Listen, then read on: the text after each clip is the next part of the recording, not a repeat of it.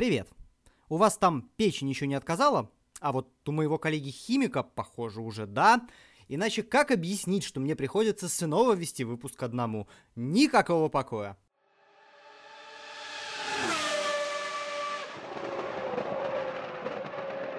Это Beyond Edge. У микрофона Дима Искрыч. Поехали!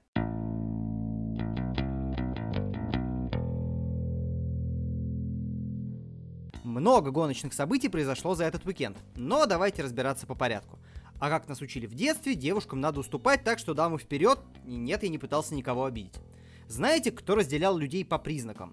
И одной из групп людей предлагал отличные условия проживания на территории, отделенной от остальных – ну, например, сегрегация в Америке, об остальных случаях в истории я умолчу, сами догадаетесь. Я не люблю, когда людей разделяют, в данном случае, по половому признаку. Зачем создавать отдельную серию? Линдсей Джеймс, Сара Фишер, Даника Патрик, Кэтрин Лэг, Симона де Сильвестра, Анна Беатрис, Пиппа Ман, да хоть Дезири Уилсон – уже доказали, что можно наравне конкурировать с мужчинами на трассе и добиваться мест на общем подиуме. Пиппа Ман, участница уже 6 Инди 500, достаточно четко объяснила. Проблема не в том, что девушкам не дают шанс, и уж точно не в том, что девушки не могут конкурировать наравне с мужчинами. Проблема в том, что бренды с опаской идут на спонсорство. Ведь в сознаниях болельщиков еще висит уничижительная фраза «гоняешься как девчонка», а тролли в соцсетях будут выливать тонны негатива при малейшем проступке пилотессы. А значит, портить имидж спонсоров. Лично я очень надеюсь, что скоро все поменяется. Эту VW серию уберут за ненадобностью. Ведь гораздо проще занести денег в целую серию, где одни женщины, никто не будет портить имидж спонсора, бесит эта странная какая-то активность. Правда, есть и другая сторона вопроса. Готовя этот материал, я прочел несколько статей известных журналистов, в которых говорилось о положительной реакции на женскую гоночную серию. Например, сравнивали мир автоспорта с теннисом или легкой атлетикой, где женщины, разумеется, выступают отдельно от мужчин. Если честно, спорная все эта тема. Э, во многих видах спорта мужчины и женщины выступают действительно в разных зачетах, но речь, как правило, идет о том, где важны физические различия. Что таки является борьбой за равные права? Отдельная замкнутая среда или общая конкуренция? Создание женской формулы это дискриминация или наоборот помощь для молодых талантливых пилотес запустить свою карьеру и попасть в поле зрения крутых гоночных программ? Но самое странное это тот бардак, который в итоге получился. Часть девушек выступает в отдельной серии, а другая часть остается бороться в общих чемпионатах. По какой логике одни выбирают конкурентную среду и пытаются в ней доказать, что они круты, а другие собираются вместе, точнее их собирают вместе, и катаются они отдельно от всех. Вот это мне непонятно. Извините за очень долгую подводку, хотелось максимально сформулировать и высказать свое отношение к спорной ситуации, и вот подвернулся отличный повод.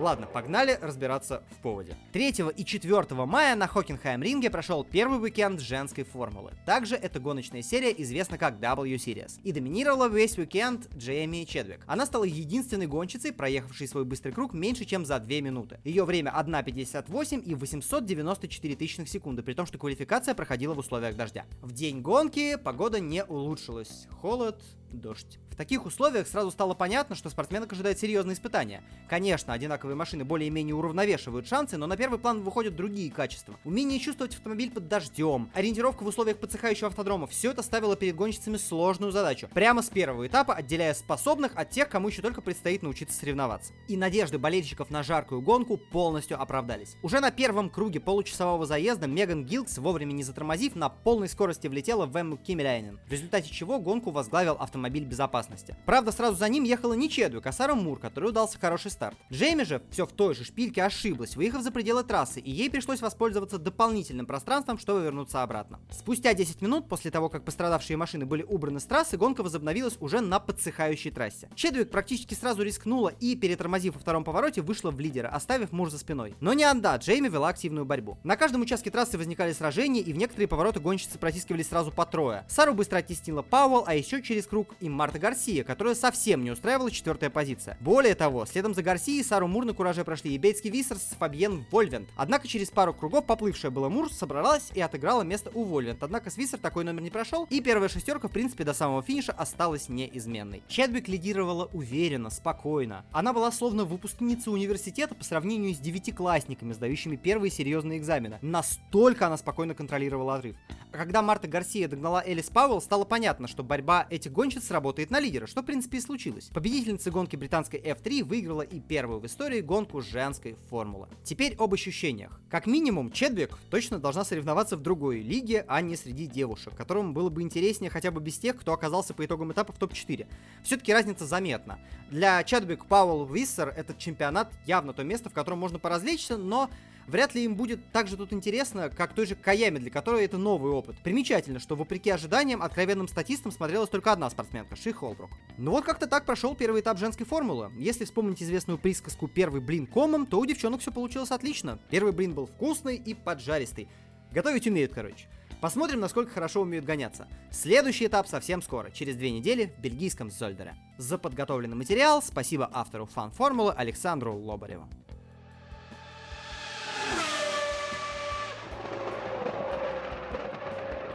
Ну и продолжим про гонщиц. Вернее, про гонщицу. Еще точнее, про Любовь Озерецковскую. Корреспондент фан-формулы Александра Шубина пообщалась с казахской гонщицей, ранее принимавшей участие в квалификационном этапе женской формулы, сейчас выступающей в Формуле 4 Юго-Восточной Азии. Любовь рассказывает, каково это гоняться при азиатской жаре и влажности, что она думает о Формуле W и какие планы строит на будущее. Я не буду озвучивать вам все интервью, оно большое, интересное, лучше прочтите его сами. Ссылка на текст будет в описании. Но один ответ я хотел бы зачитать. Вопрос. Существует мнение, что женский зачет своего рода укор в сторону женщин. Что вы думаете по этому поводу? Не является ли он лишним, особенно в эру ярых споров за идеи равенства? Я считаю, что женский зачет, наоборот, дополнительная мотивация для девушек, чтобы стремиться в итоге к общему подиуму в серии. Очень неправильное мнение по поводу W Series. Все говорят, что, мол, сделали отдельную женскую серию, политика которой якобы противоречит борьбе за равные права. На самом деле серия создана для того, чтобы давать девушкам шанс стать профессиональными гонщиками, хорошо подготовиться, а также иметь крутую базу для таких топовых серий, как DTM, F1, для марафонов типа 24 часа Лимана. W Series создана для развития гонщиков, а не для создания отдельного соревнования для девушек. Там сильные пилоты, это хорошая база для саморазвития в автоспорте. А остальное читайте сами на сайте fanformula.one.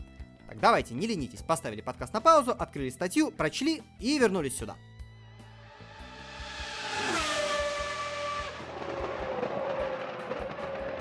И снова рубрика «Ох уж эти веки». Владимир Карпяк написал отличную обзорную статью на сайте фанформула, которую должен прочесть каждый, кто умеет читать. И называется она «Алонсо и Мальдонадо выиграли 6 часов спа». Когда я слышу или вижу фамилию великого лидера церкви святых Крашеров, то душа и тело отправляется в мир первобытного ужаса перед величием пастора Мальдонадо. Алды помнят эту церковь, и остальным ничего не остается, кроме как пересмотреть все наши старые выпуски и материалы, и по крупицам собрать и разгадать секрет нашей тайной секты. Седьмой и предпоследний этап суперсезона 18-19 чемпионата мира по гонкам на выносливость подарил нам довольно драматичную и непредсказуемую гонку.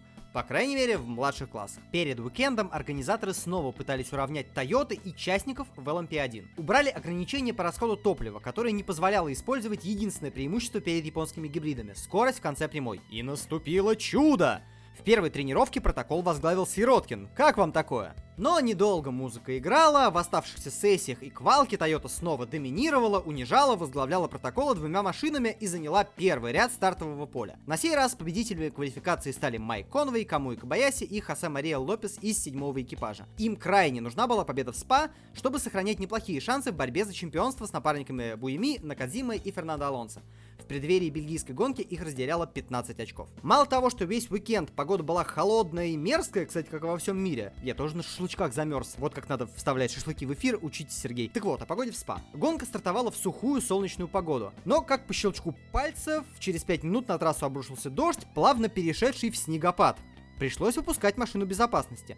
И вроде только все стало налаживаться в плане погоды, трасса подсохла, снова выглянуло солнце, щелчок невидимой руки, снова дождь и снег. Ну а закончилось все еще одним щелчком, и на последнем часу пошел град, из-за чего трасса была не только очень мокрой, но и покрылась льдом. Удивительно, но в таких тяжелых погодных условиях обошлось не то что без тяжелых аварий, а даже без сходов. Все 34 стартовавшие автомобиля увидели в итоге клетчатый флаг. Для седьмой Тойоты все начиналось неплохо, и к середине дистанции у них было преимущество в 50 секунд. Но уже на третьем часу гонки у них отказал датчик, и после замены они вернулись на трассу на 23 позиции, а к финишу прорвались лишь на шестое. Вакантное место лидера занял экипаж Буи людьми Накадима и Алонсо. Уверенно провели концовку гонки и выиграли ее. Российская команда SMP Racing вновь финишировала в топ-3 и вновь на подиум попал 11 экипаж. Виталий Петров, Михаил Алешин и Ван Дорн, да, тот самый, который Стофель. В младшей категории прототипов свою дебютную победу в век одержала американская команда Dragon Speed и ее гонщики Роберто Гонсалес, Пастор Мальдонадо и Энтони Дэвидсон. Большую часть гонки они провели в середине пилотона, но на финальных часах гонки Мальдонадо на мокрой трассе сумел прорваться в лидеры. И даже все живы остались. Вообще странно, в одном рассказе звучат два этих противоречивых предложения. Пастор прорывался по мокрой трассе. До финиша добрались все стартовавшие машины. Услышим ли мы о таком чуде еще раз когда-нибудь? А хейтеры Квята, рассказывающие о его талантах к авариям, просто слишком молоды для того, чтобы помнить великих. Ладно, ладно, ладно. На самом деле Пастор отличный гонщик, просто мы его очень любим. И очень скучаем по его выступлениям в большой формуле. В этой гонке он показал себя первоклассно.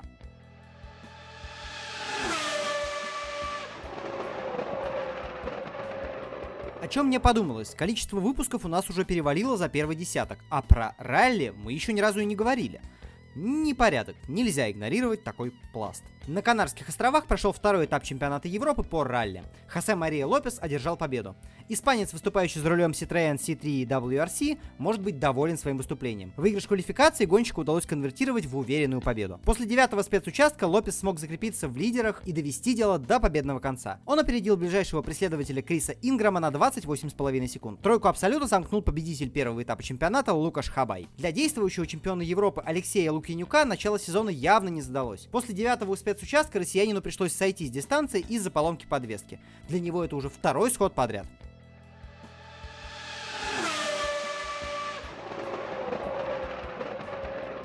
От ралли к турингу. Стартовал сезон ДТМ. Первый этап прошел на Хокенхайм-ринге. И тут тоже были тяжелые погодные условия. Марко Виттман, выступающий за BMW, одержал победу в первой гонке. Немец стартовал с поул-позиции и не упустил лидерство ни на один круг. Рокенфеллер, стартовавший вторым, допустил пробуксовку и пропустил вперед Робина Фрейнса. В первом повороте Рене Раст развернул Тима Глока. Глоку повезло, после разворота его машина не получила повреждений и встала по направлению движения. Немец продолжил борьбу и к финишу прорвался на четвертое место. Вскоре после старта сошел с дистанции Фердинанд Габсбург, один из новичков чемпионата, выступающий за Астон Мартин. Не закончил гонку и Пол ди Реста. После старта и первых нескольких кругов события успокоились. Рокенфеллер обогнал Раста, став вторым. Вскоре Рене вновь отыграл позицию и пустился в погоню за Виттманом. А Расту удалось догнать гонщика BMW, но до реальных атак дело не доходило. Из первой тройки именно Рокки первым поехал на пит-стоп. А Раст сошел за несколько кругов до финиша из-за проблем с коробкой передач. Во второй гонке Расту было веселее. А, он стартовал лишь 16-м, но смог завоевать первую для себя и концерна победу в сезоне ДТМ 2019 года. Уже к концу первого круга он занимал 13-ю строчку. На седьмом круге в секции стадион вылетел и застрял в гравийной ловушке Лоик Дюваль. В этот момент в боксы зазвали Пол ди Реста. На трассе появилась машина безопасности. Однако шотландцу удалось провести остановку до ее появления и пит-стоп был засчитан как обязательный. В боксы заехал и сошел Майк Рокенфеллер. Также в боксах побывали Рене Раст, но ему предстояла еще одна остановка. К 14 кругу Раст прорвался на первое место за счет собственных обгонов и пит-стопов соперников. Позиции за счет пит-стопов конкурентов отыгрывал и ди Реста. После остановок в боксах Раста и Фрейнса лидером стал шотландец. Но его темп слишком много уступал темпу гонщиков позади. Ди Реста проигрывал примерно по 3-4 секунды с круга Расту, который после остановки выехал на трассу вторым. В Астон Мартин отреагировали на ситуацию, зазвав своего гонщика в боксы, который он покинул на 12 позиции. После пит-стопа шотландца в лидеры вернулся Раст и довел гонку до победы. Робин Фрейнс после проблем на пит-стопе смог на трассе опередить Виттмана, Шпенглера и Энга, финишировав третьим. Вторым стал Нико Мюллер. Ди Реста за счет преимущества с точки зрения шин к финишу все же смог прорваться на седьмую строчку, опередив Виттмана.